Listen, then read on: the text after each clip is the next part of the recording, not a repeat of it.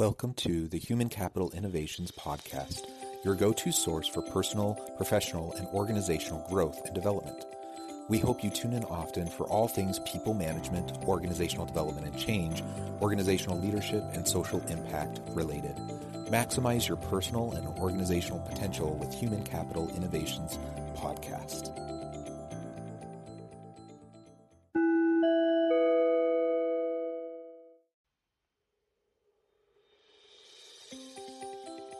Welcome to the Human Capital Innovations Podcast. In this HCI podcast episode, I talk with Gina L. Osborn about managing crisis, navigating change, and clearing out chaos from your life.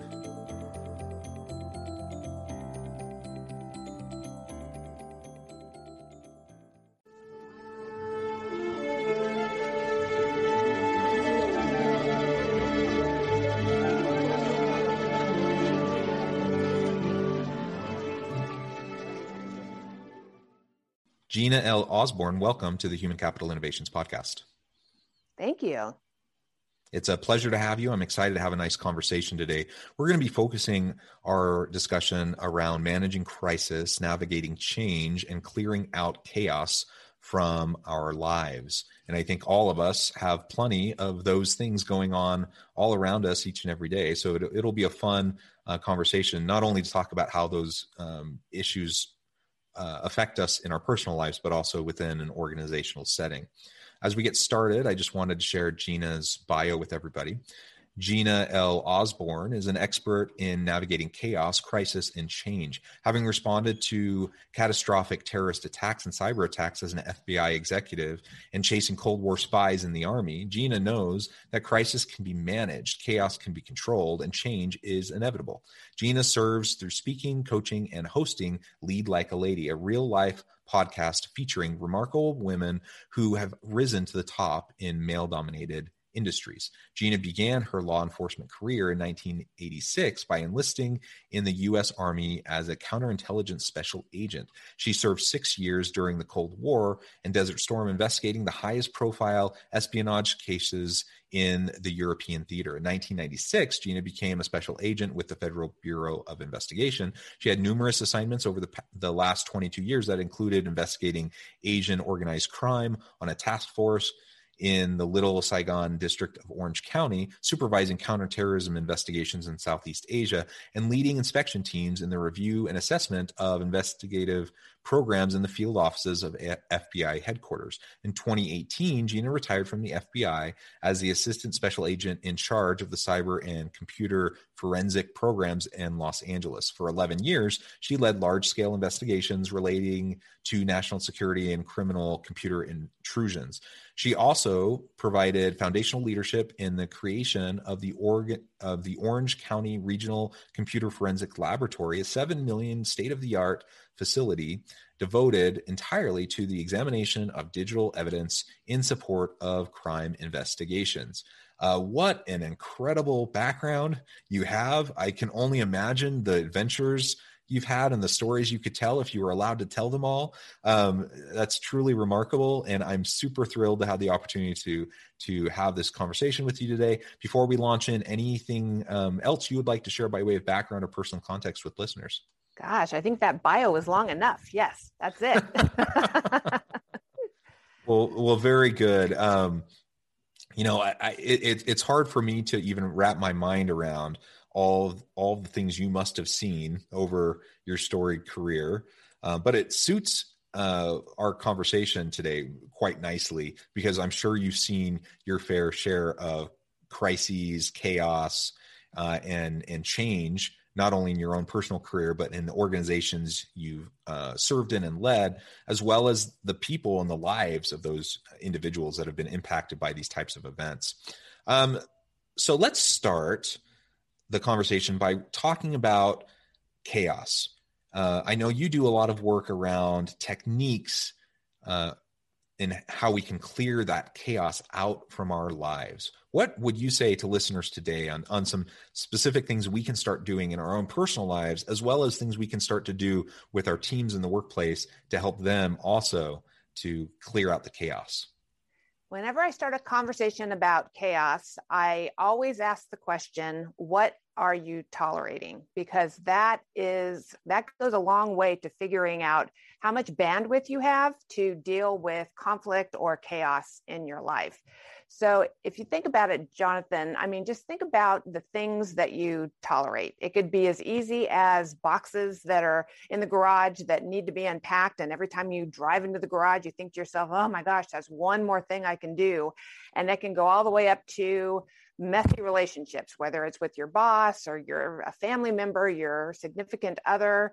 It could be a neighbor who wants to talk to you every day as you're pulling out of the driveway and you know that saps your energy. So, you know, individually it's not that big of a deal, but when they just it's one after the other after the other, you know, we start carrying this huge burden. And so, what I tell people is if you want to be able to live a chaos free existence and alleviate any conflict in your life just look at what you're you're tolerating. And if you can remove those tolerations you're going to have the bandwidth to be able to deal with not only the bigger things that are coming your way but also remove obstacles to get you uh, where you want to be as far as your priorities and your goals. So it sounds to me like you're referring to decluttering in part.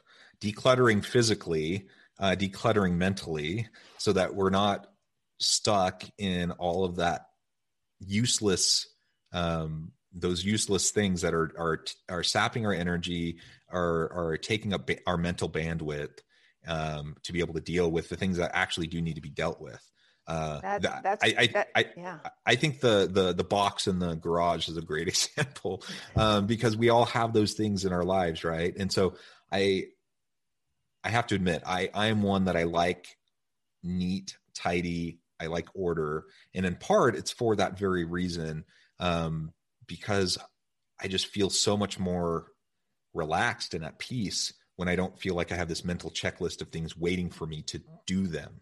Right. And even if I'm pretty good at procrastinating and just putting things off, they're still sitting there in the back of your head, uh, still weighing you down, and and they take a toll, even if we don't really think much about it. Right. And if you let certain things fester, especially if you're a leader and you're in the corporate world or you work for the government, the little things that fester, they can go from chaos to crisis overnight. So if we want to prevent crisis from coming into our lives, this is the perfect way to start. And think about how do you feel when you pull into the garage for, for the first time and all the boxes are cleared out? You just feel that sense of relief. So if you can write them write down all your the things that you're tolerating in your personal life and in your work life and then just work on getting rid of those. Just imagine how much better you're going to feel if you can just like you said declutter. Yeah i love it.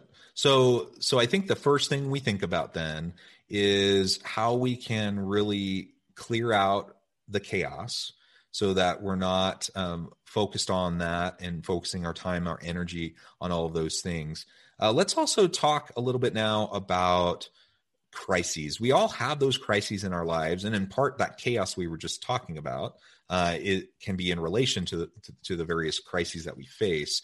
Um, but as we face these various crises, um, what what are some of the tips that you share on how to best manage those? Because we can't avoid them. I, I mean, we we can do certain things to be proactive and prepared and uh, hopefully, you know, we're being smart and strategic and we're putting ourselves in the best position, the best situation.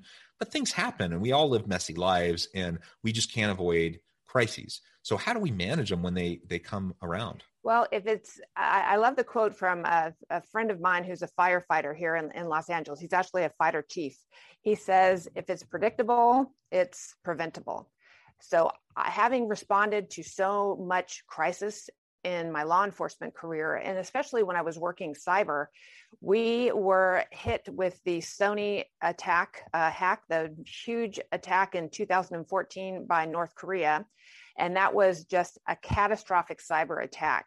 And as I was processing through that crisis and I saw how many resources it took in order to deal with that, it, just dawned on me it, wouldn't it be a lot easier if we were being more proactive and preventive when it came to these potential crises in our lives than being reactive and responsive. So, really, it's kind of a mind shift that instead of just taking what comes at you and then you're always fighting the dragons all day, every day, if we can really put some effort into preventing things that we can predict that are coming our way, that's going to take a lot of the, the opportunities for crisis to seep into our lives.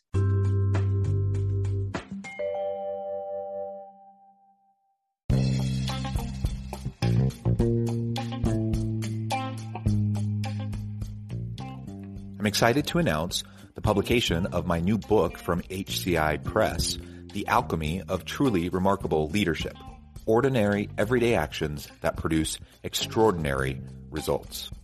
Consider how the nature of work has shifted over the past 50 years. With increased globalization, rapid technological advancement, and the shift in economic composition, the average job of today looks very different than the average job of 50 years ago. What will the jobs and organizations of tomorrow look like? Moreover, what does this all mean for organizational leaders? What are the core competencies and capabilities of organizations and their leadership that are prepared for continued disruption and geopolitical and socioeconomic shifts? Regardless of what the future holds, increasingly, leaders need to be socially minded, data driven, decisive, champions of talent, and disruptors of the traditional notions of leadership, teams, organizations, and work. The alchemy of truly remarkable leadership will help you to explore your own leadership competencies and capabilities and consider ways to apply and implement them into your workplace and personal life.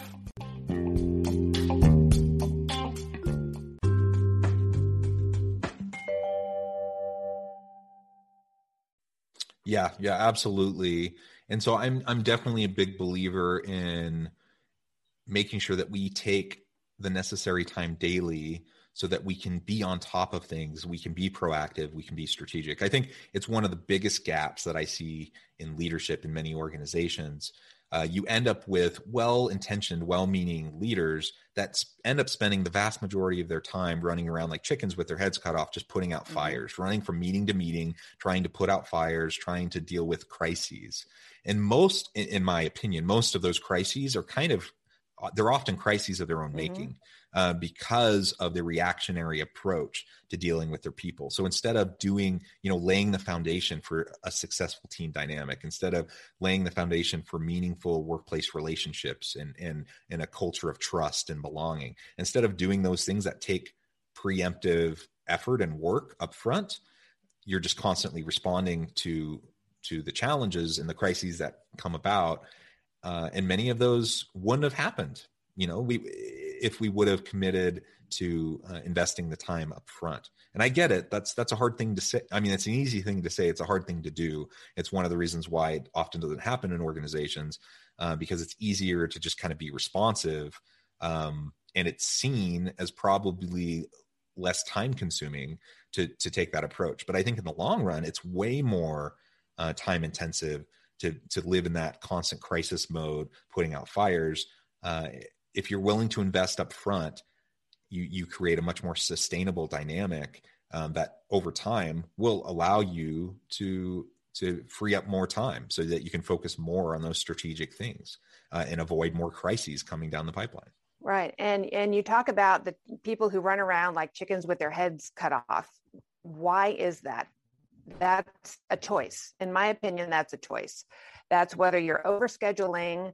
That's whether you are tolerating so much that eh, every time one more thing happens then you just lose it you know you explode or you react in such a such a way because you don't have that bandwidth you don't have that space because it's filled up with everything that you're tolerating. So if you just think about that and as far as decluttering that also you know why are we overscheduling ourselves? I used to before i figured this part out i used to solve everybody else's problems all day and then at night i was doing my work. And then i thought to myself why am i doing that? I started scheduling my work during the day and i had made time to solve you know help solve other people's problems but again it's all we we have control of our our schedules and you know we just have to have priorities and if something's not within your priority like that neighbor who wants to talk to you a half an hour that makes you late to work every day then that's something that we need to stop tolerating and that's going to give us an extra half an hour a day to have that bandwidth to deal with all of the other things that are going on. Yeah absolutely. And so again to be clear i think there are a lot of these challenges and crises that we face that are avoidable, but there are other crises that aren't avoidable. They they just happen. Um, there are external pressures and challenges. I think of the pandemic; it's the classic example. Not many people saw um, our world completely turning upside down the way it did, uh, in you know teams going virtual overnight, almost, and and just ev- all the difficulties um, associated with that. Uh, I don't think there are many who really saw that coming and who were fully prepared for it. We can't always fully prepare for everything. But I think to your point earlier, if we're managing better, if we're managing the, all those kind of day to day activities and, and we're being strategic and we're, we're, giving ourselves a chance to forecast and plan out into the future, that gives us a better chance of being able to kind of peek around the corner to see what might be coming, those big catastrophic things that might be coming. And even if we can't fully see it, we at least we've cleared our our the deck you know we so we don't have all these other things going on when this big new thing comes in and it seems to me as i've talked to lots of business leaders over this last year that those organizations that were in the best situation the best position to pivot when the pandemic hit it was those that were already on top of all of their stuff.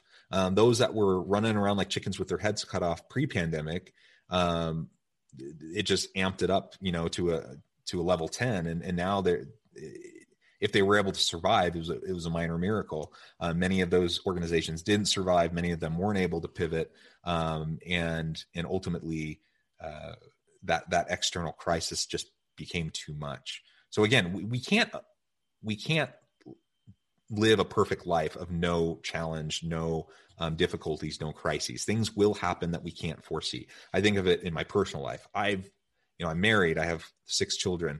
Uh, we have been incredibly fortunate that we haven't had any major health challenges in our family. Uh, knock on wood. That could change today. That could change tomorrow, right? Um, and that could completely upend our home life, our family life, and all the our, our work and everything that we're trying to do as we try to pay attention to that crisis.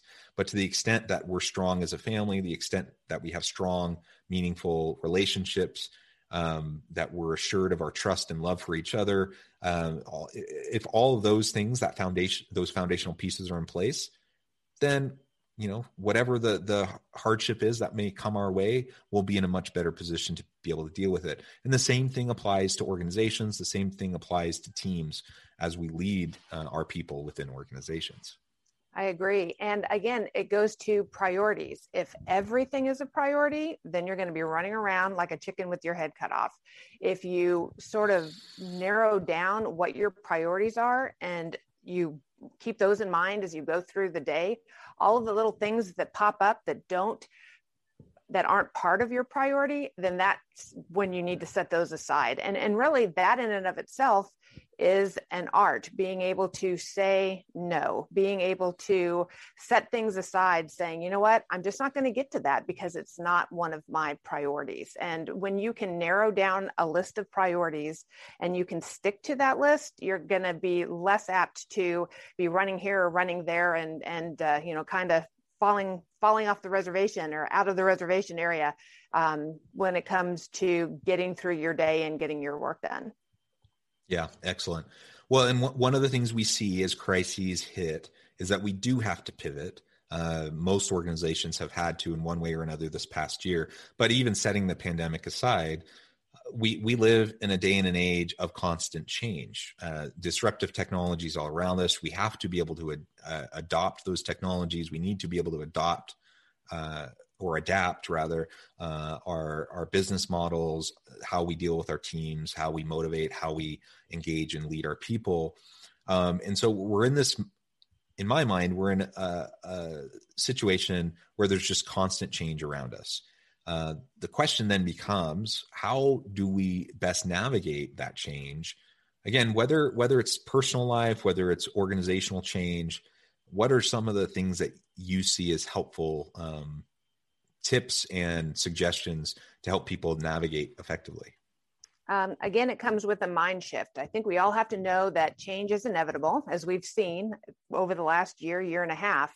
And also, instead of looking at change as bad and being resistant to change, because when we're resistant to change, that's going to be fear based if we really examine why it is that we've got issues with any sort of change, it's going to be, you know, whether or not we're complacent, we're happy with the way things are, we we prefer status quo because we feel more comfortable with that. I, I think if you take the fear out of change and see it as an opportunity, then you're going to be that far better off when it comes to having to pivot and deal with that change.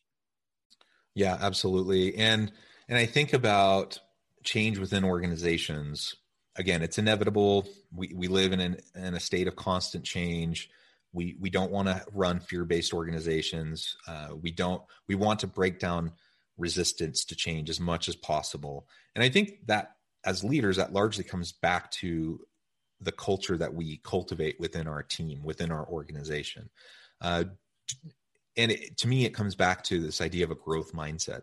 Um, people who have fixed mindset, they really they settle into their comfort zone. They settle they settle into the status quo, and they don't like change uh, because they've figured things out. They know how to do what they're currently doing. and They don't want to have to learn new processes. They don't want to have to adopt new technologies. They don't want to shift the nature of their work or the tasks that they perform on a daily basis. They want to stay the same. Uh, and in my mind, the best organizations, the most dynamic organizations, those that are the most innovative and have truly engaged, fulfilling jobs and people that love what they do, it's those that cultivate this idea of a growth mindset where we're constantly learning, we're constantly growing, we're constantly iterating. And if if that's the dynamic, then change is just part of that growth. Change mm-hmm. is just part of the iterations that we go through as we learn from things that don't work, uh, whether it's mistakes or just things that you know we try and they didn't really work out. And so now we're going to move on to something else or we're going to tweak it and try again. Um, that those iterations that is constant change. And that's a resilient if we have that kind of a mindset that's an organization where we have resilience among our team who not only are they not afraid of change, they're not resistant to change, but they actually seek it out. They embrace it because they know that that's how they learn, that's how they grow, that's how they're going to drive innovation uh, for the team. I, I, agree with that 100%. And the reason why that works so well is because the leaders in those organizations give ownership to all of their employees. It's not a micromanaging type of a scenario where that which is fear based, which is everyone has to do everything this way. There's no creativity. You have to do it this way. But when you when it, all of our employees feel that they have ownership in the the organization, they want to contribute to that organization, and they do that through their creativity and through their ideas that they push forward. So it's really important for us as leaders to open up into that growth mindset and and have the courage to give the ownership to the people that we're working with. So we don't have we may not have the best ideas. It could be the the young person who's coming in. So that's why it's so important if you are going to be able to be in that mindset and that um, that growth environment that you talked about that everybody on the team has to be able to feel like they're recognized and that they're contributing yeah, yeah, absolutely. Well, Gina, it has been a real pleasure talking with you today. We've just scratched the surface, and I'm sure we could go on and on and on. I would love to have you back anytime, and we can continue the the dialogue. Uh, but before we close today, I wanted to make sure I gave you a chance to share with listeners how they can get connected with you, find out more about what you're doing, the the, the work that you're doing, uh, and then give us the final word on the topic for today. Sure. I am a leadership consultant, and you can find me at ginalosborn.com. I am also a speaker, a keynote speaker, and I talk about leading through chaos, crisis, and change. I also talk to women's groups about uh, rising to the top in male dominated fields. And I have my podcasts. One is called a true crime podcast called uh, Behind the Crime Scene, and the other is Lead Like a Lady, where I focus on these remarkable women who have made it to the top in male dominated industries. Excellent. Well, I encourage listeners to reach out, get connected with Gina, check out her podcast, check out her consulting work, see if there's anything that she might be able to do to help you and your organizations. And as always, I hope everyone can stay healthy and safe, that you can find meaning and purpose at work each and every day. And I hope you all have a great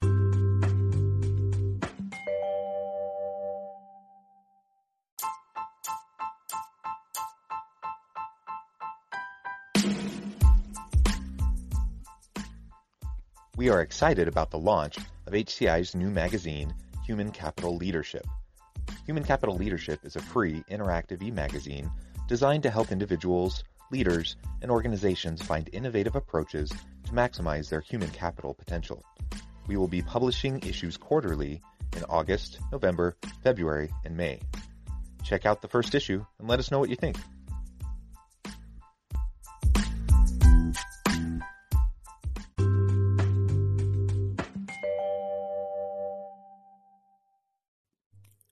Thanks again for joining us for this episode of the Human Capital Innovations Podcast. I hope you stay healthy and safe and that you have a great week.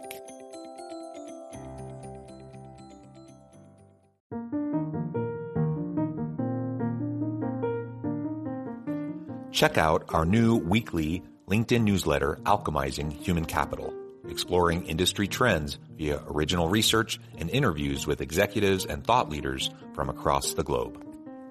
We look forward to having you join us.